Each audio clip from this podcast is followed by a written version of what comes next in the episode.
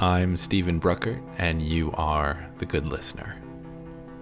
I'm a filmmaker and writer and artist and person and puppy daddy living in Brooklyn, New York. And I have been interviewing people for the last nine years. But to tell you how I got started doing that, I have to tell you something that almost nobody knows about me. Not even people who are really, really close to me.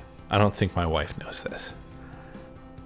Ever since I was a little kid, I had trouble making friends. And I had this weird fear that I was somehow like deficient or warped or broken in ways that I was too stupid or ignorant to see, but that everyone around me could see just fine.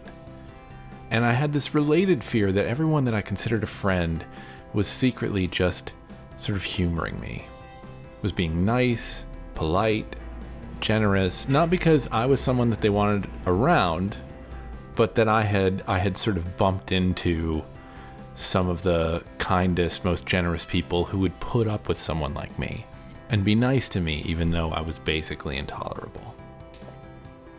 So, finally in 2007 I got this idea. I decided to interview a number of my closest friends about themselves. I interviewed them about their lives and their dreams and their beliefs for like 45 minutes. And then I surprised them with this ambush question at the end. I asked them, What do you hate about me the most or like about me the least? I promise you can't hurt my feelings.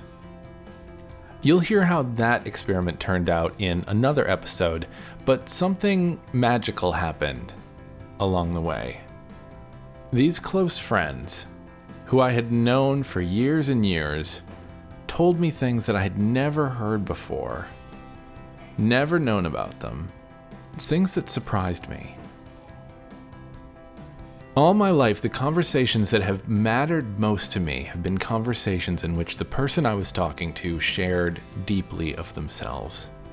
In these conversations, we had some special moment where I saw a part of that person that went beyond all of the casual conversation we busy ourselves with in normal social interactions.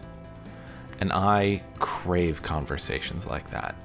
I seek them out every chance I get, but it often feels like the stars really have to be aligned for those kinds of moments to happen.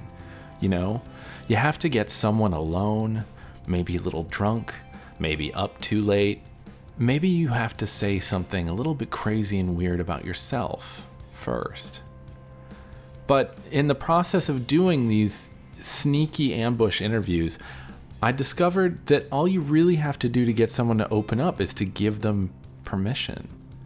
And telling someone you're going to interview them is a lot like saying to them, you know what, fuck the social conventions. You don't have to worry if I'm going to be bored or if I'm feeling like I'm not getting my turn to talk.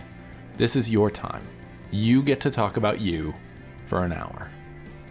And that's often exactly the kind of permission that most people need. And so I got really addicted to that. And I've been interviewing people one on one for almost 10 years. Almost everyone I've talked to has worried that they'd be boring or they wouldn't have anything to say. But if you really give people permission to open up, everyone's life is so different from yours in so many small ways.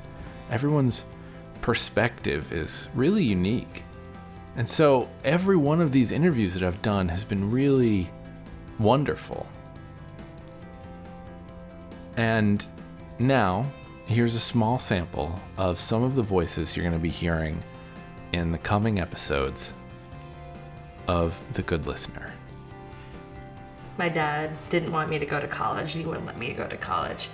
Um, and part of the reason why I actually didn't go to college until I was 23 was that you can't get any kind of federal loan without your parents' um, tax forms. I remember I got this comment that was like, go back to England, bitch.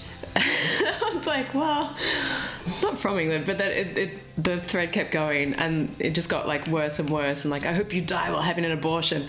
And then after that last comment, I was like, are you flirting with me? I was never really religious, but I was always really involved in the church.